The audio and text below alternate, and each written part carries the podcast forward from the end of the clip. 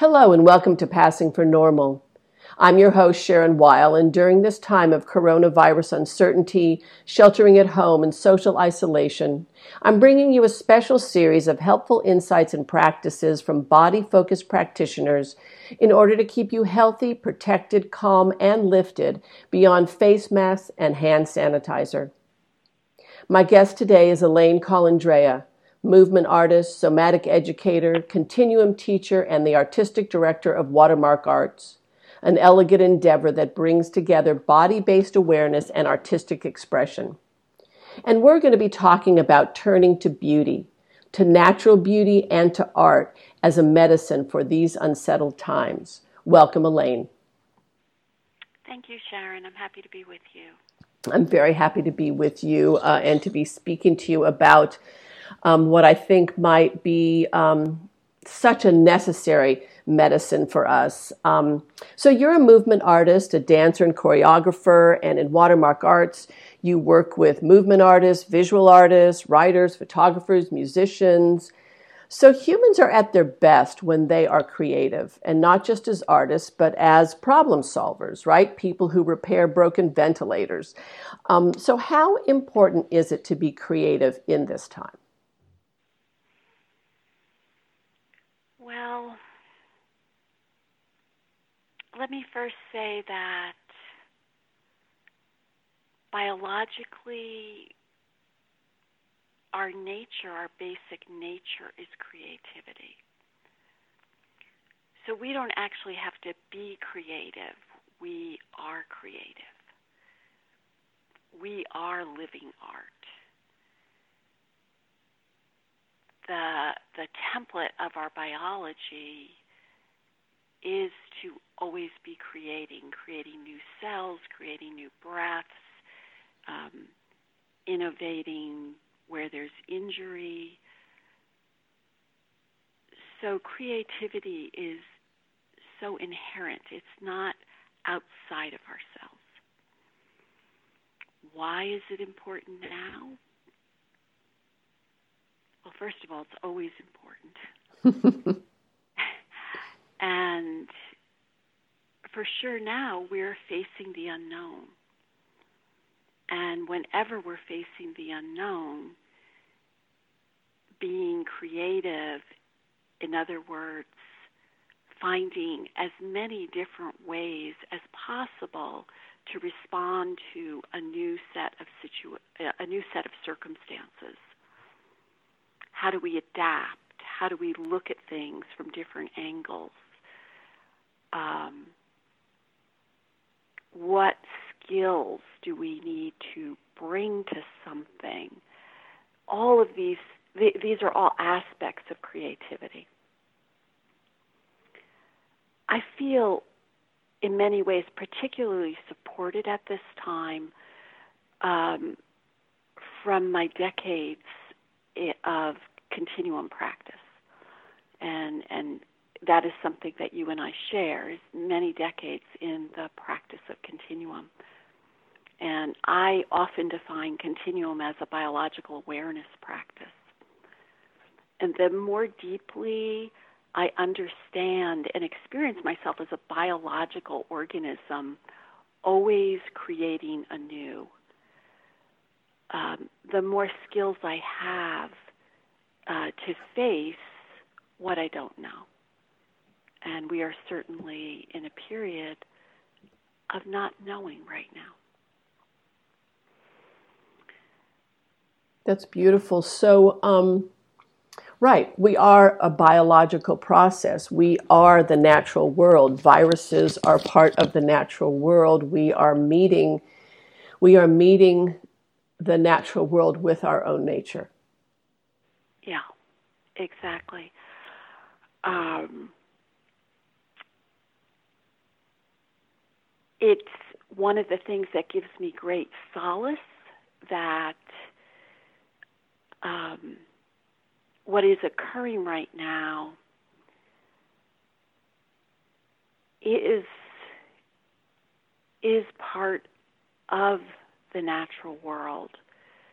So that makes me think that it is possible uh, to learn to navigate with it.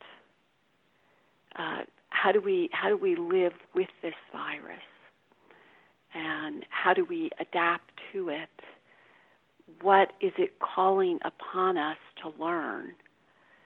Um, so all of these questions are questions which are awakening our creativity, and they're awakening it on a very personal level. They're re- awakening it on a collective level, um, from the practical um, to the more cosmological.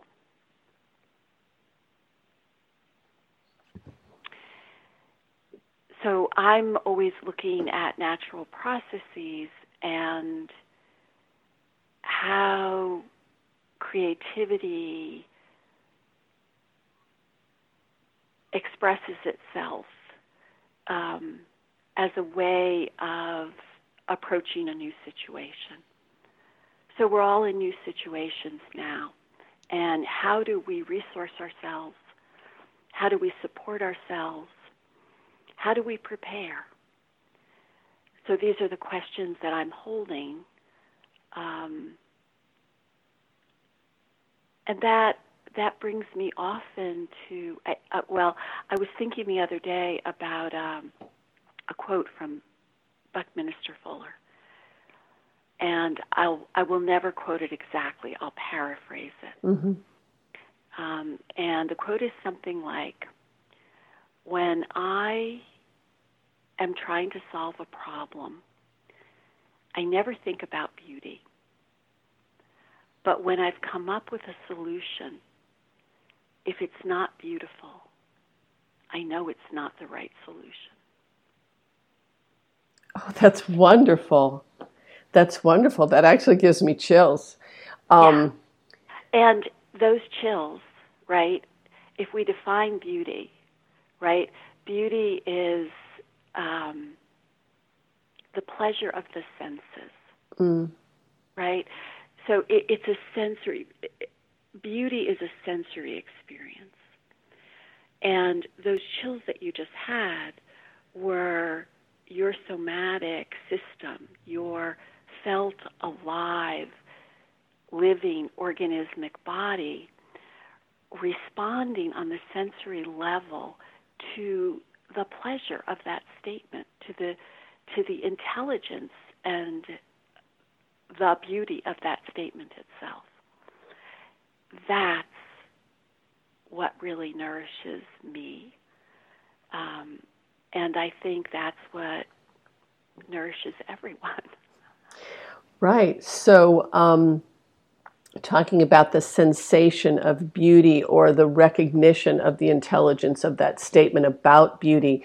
So, you know, many people right now are experiencing uh, body sensations from the uncertainty, whether it's fear or whether it's tension, heart racing, a sort of lockdown, uh, feeling of being cooped up or frustrated or isolated, right? And so, yeah. how how can beauty, how can that that bloom of sensation that you're describing as a response to beauty, how can that open up our bodies and perhaps give us more room when we're feeling these more constricted feelings? Mm-hmm. Good question. I I wish I really had a huge amount of wisdom to share. I can really only share my own experience. Um, one thing that I think is important for myself uh, is to acknowledge the discomfort when I feel it. I don't allow myself to indulge in it, but I allow myself to recognize. Um, for example, I went food shopping this morning, and it involved putting on a mask and gloves and uh,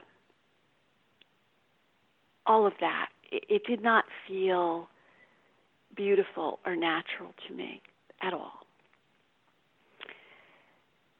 so I made a point when I was in the store. Uh, you can't smile at people with a mask That's on. right.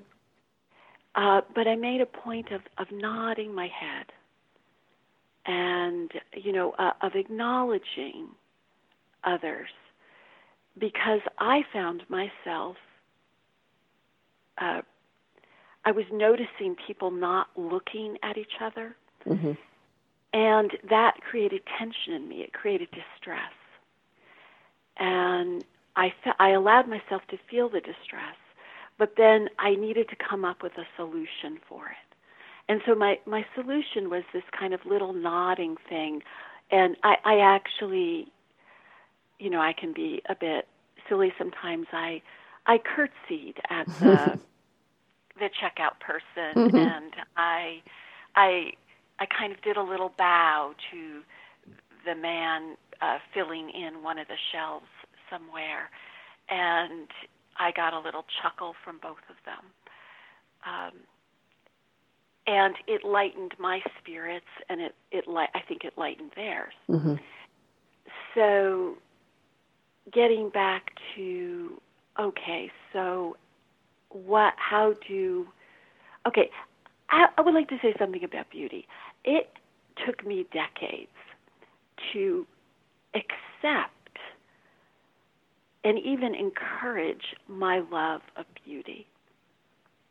Mm-hmm. I came of age in the dance world um, in the late 70s and early 80s when it was not a time where beauty was valued in, in in the in the in the modern dance world.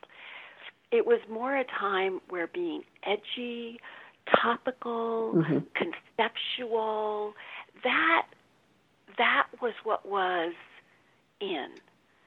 That's what was getting grants. That's where what was getting uh, attention.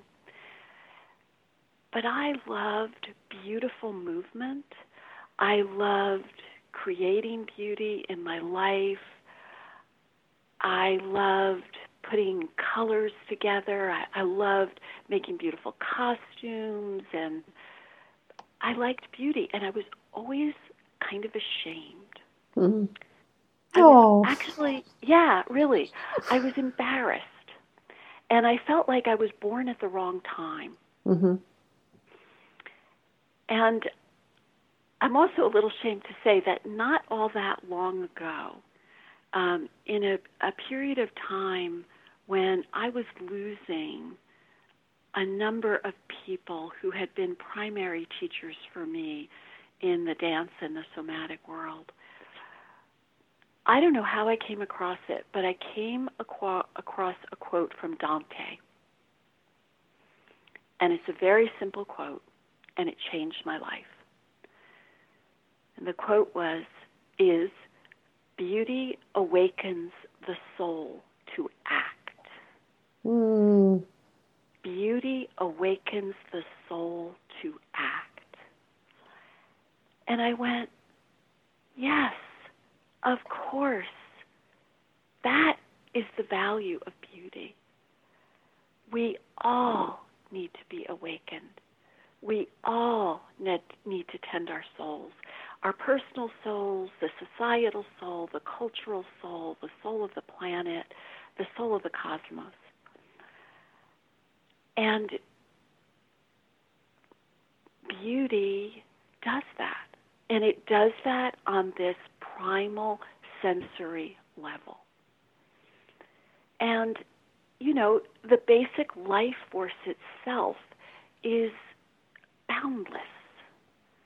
It's primal, it's essential, it's there for us all the time. And experiencing beauty is one way to evoke it. And it leads to a chemical cascade through the body, which alters our sense of reality and makes for a more meaningful, holistic experience. So when I'm cutting up that cucumber to slice it, to put it on the table as part of the lunch, hmm, do I put it in the red plate do I put it in the blue plate? Mm-hmm. you know, how how's that cucumber going to look really beautiful, you know? And I know that that will make a difference for me.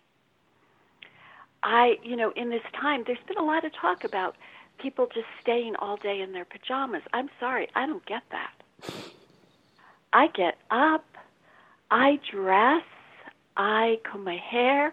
Heaven forbid I should be up for five minutes without putting lipstick on. I mean, earrings are a reason to get up in the morning. Like I I mean, which ones are you going to wear, you know?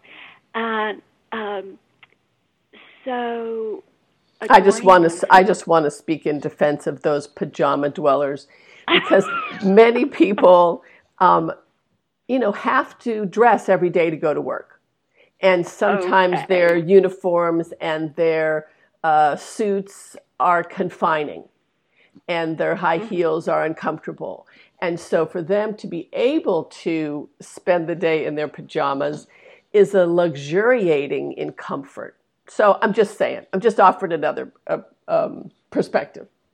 Okay. Well, I hope they're beautiful fabrics that feel good and That's that right. they're not stained, torn, and um, worn out. right.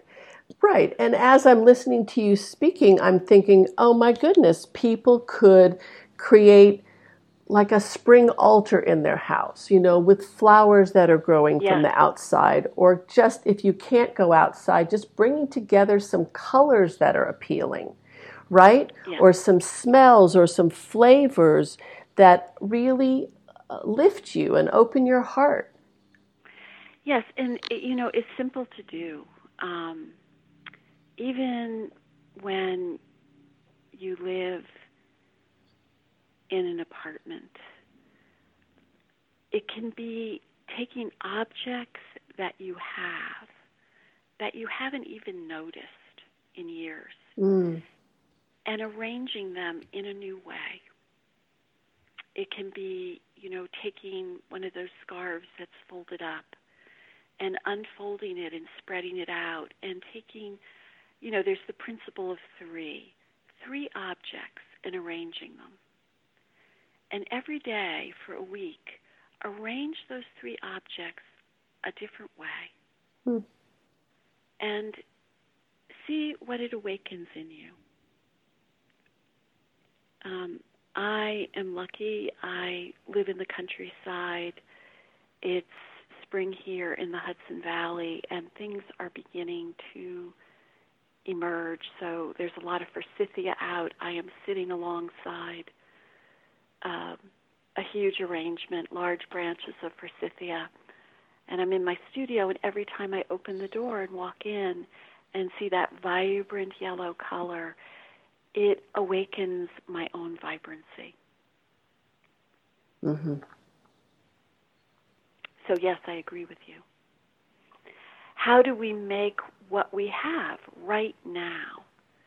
You know, we don't have to go shopping. We all have things, a stone, uh, you know, whatever.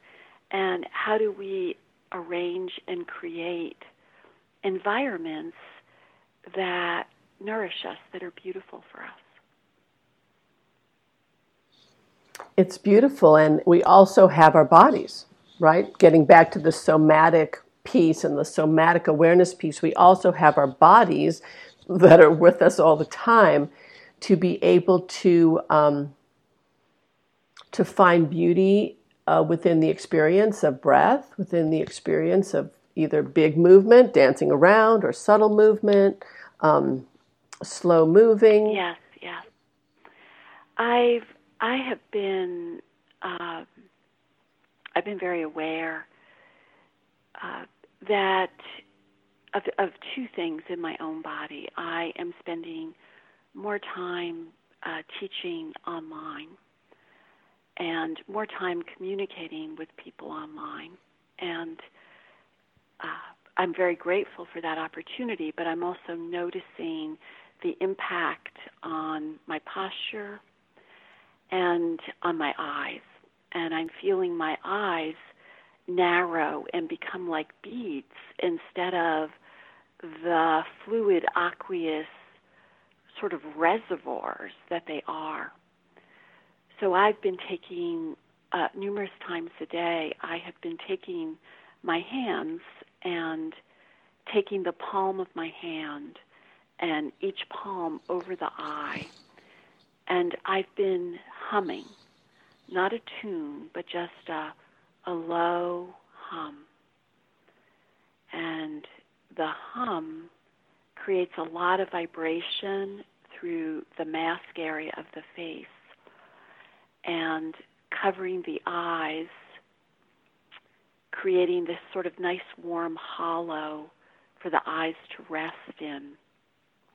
The combination of the humming and the cupped eyes is allowing me to soften the eye, return it to its more fluid nature. And then I notice when I come out of that, my vision is wider and softer.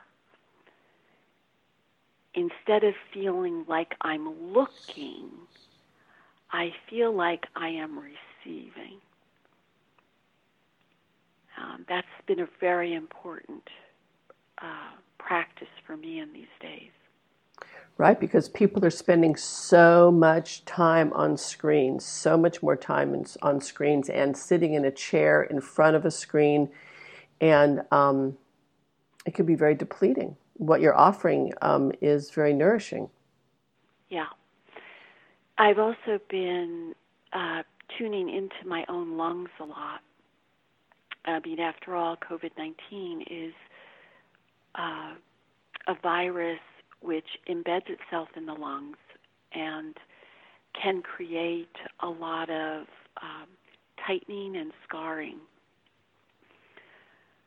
So I think it is wise when one is well and healthy to uh, condition the lungs. Mm-hmm. condition the lungs, yeah.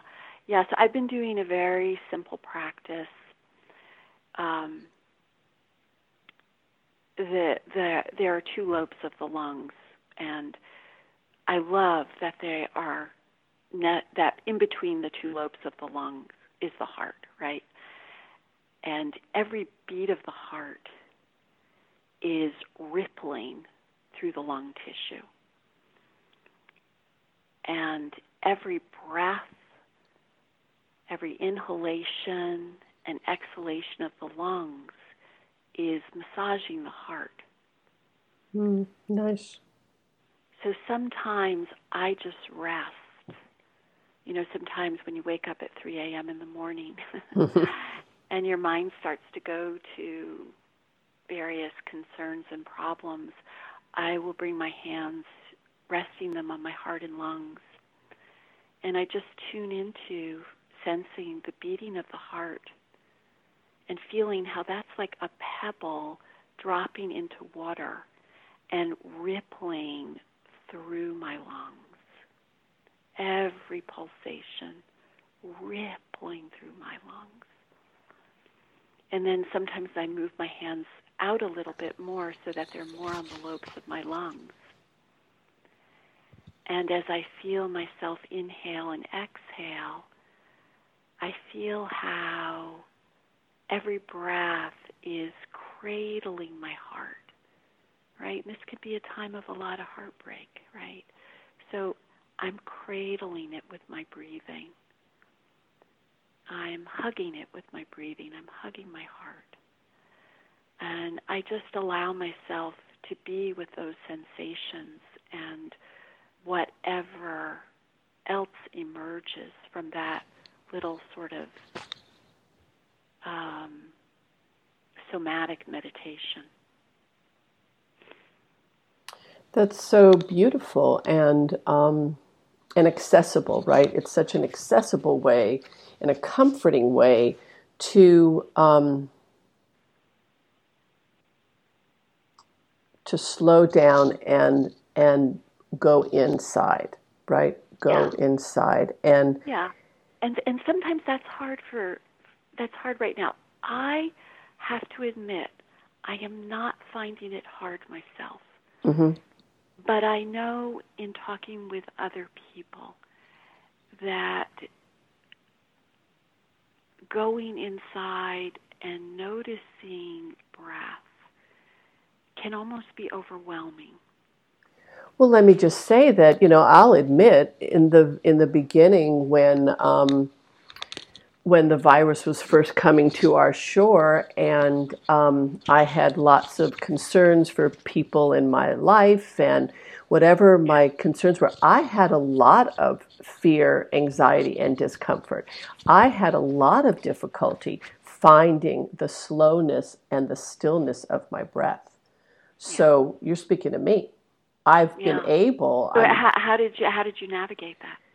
um, slowly, slowly um, coming into, uh, first of all, finding ways to sleep was the most important thing because I was really losing sleep.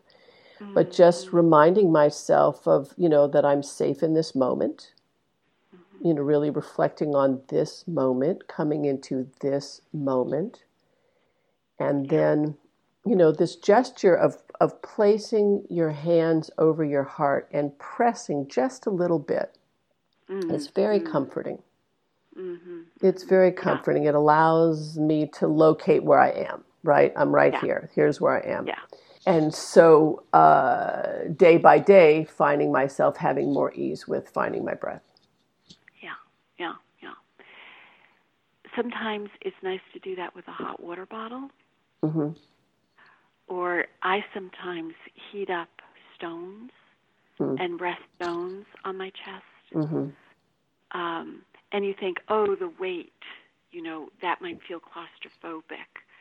It often, for me, has the opposite effect. It it helps me settle, and I think part of it is it's a a natural substance, and it helps me ground.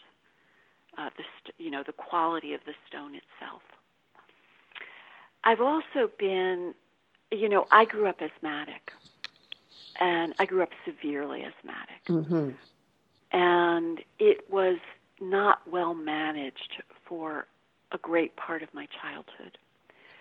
So I really know what it's like to struggle for breath. I really know the panic that goes with that. hmm And I can access all of that quite easily. So, one of the things I've been doing is trying to be proactive with conditioning my lungs. Um, so, another thing I've been doing, um, I often do it lying down, but it can also be seated, is bringing my hands to the upper lobes of my lungs, like around, you know, my my uh, clavicles, my collarbones. And I inhale, feeling the expansion under my hands. And I hold my breath for a little while, just sort of suspending it. And then as I exhale, I shape uh, ha, H A H. And I slowly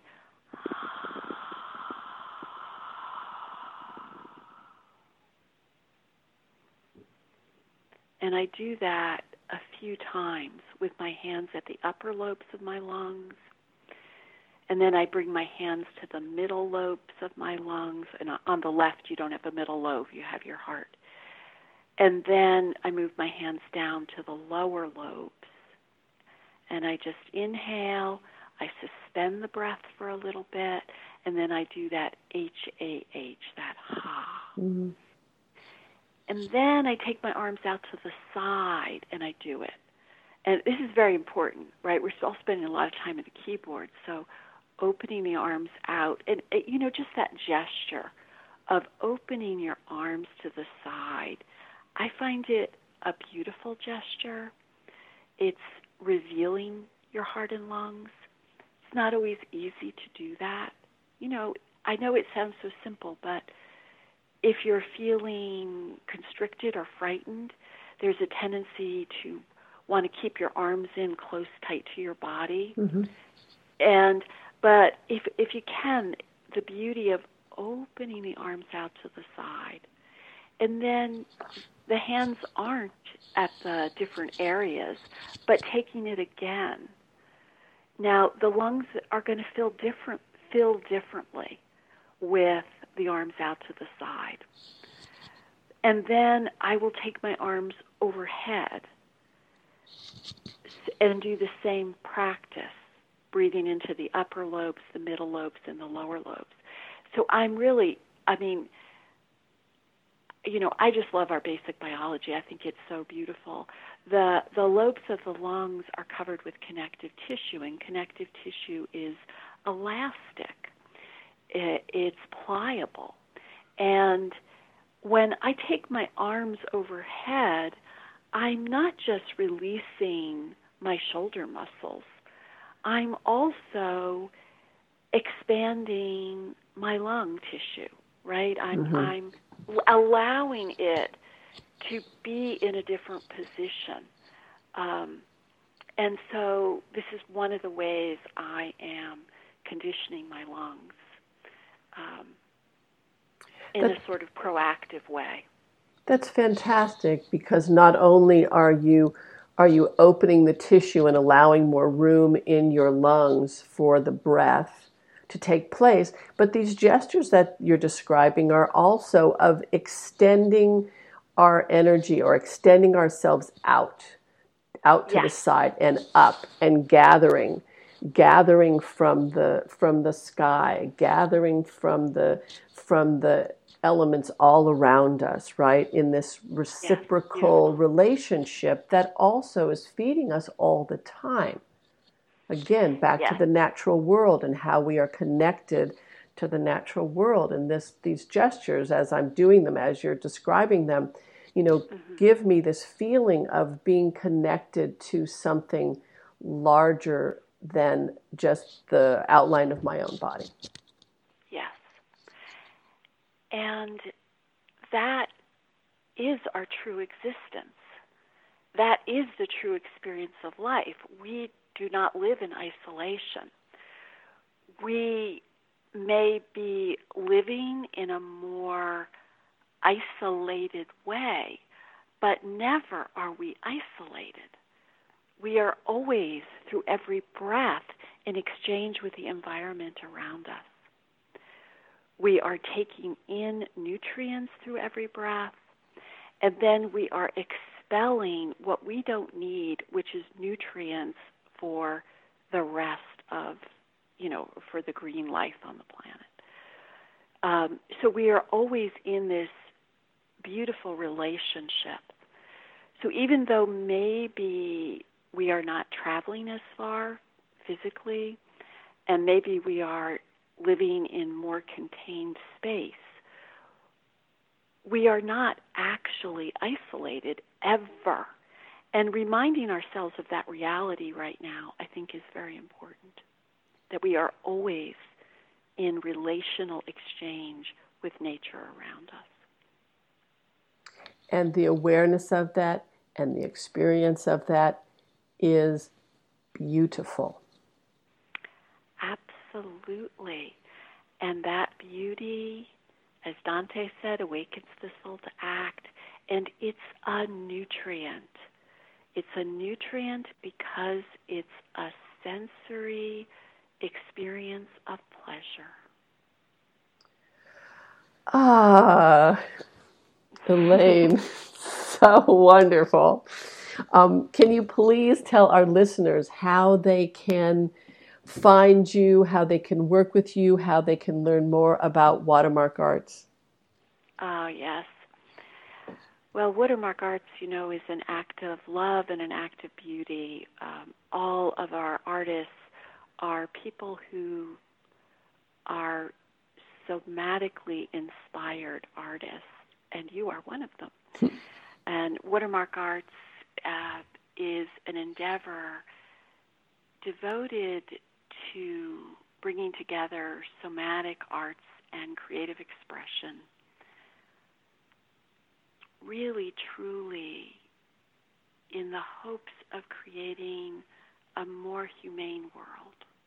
That is really, and a world where we recognize the interconnection of all life forms.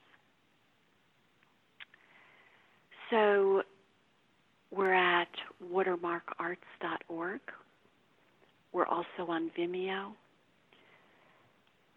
And I can be contacted at through info at watermark-arts.org.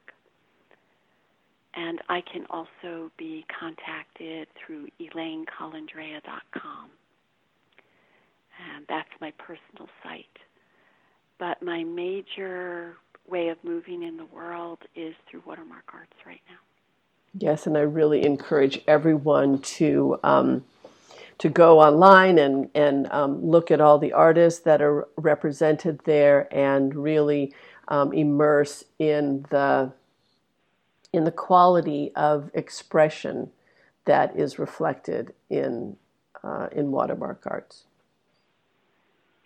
Thank you. There's video, there's painting, there's poetry, there's prose, there's visual art, photography, sculpture, and there are many interviews with uh, the artists themselves.